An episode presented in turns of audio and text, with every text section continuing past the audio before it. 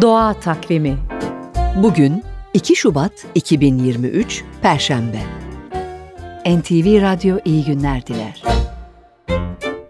Bu gece ender görülen bir gök olayı gerçekleşecek. Venüs gezegeni parlaklığını daha da artırdı ve gözlemek için çok uygun.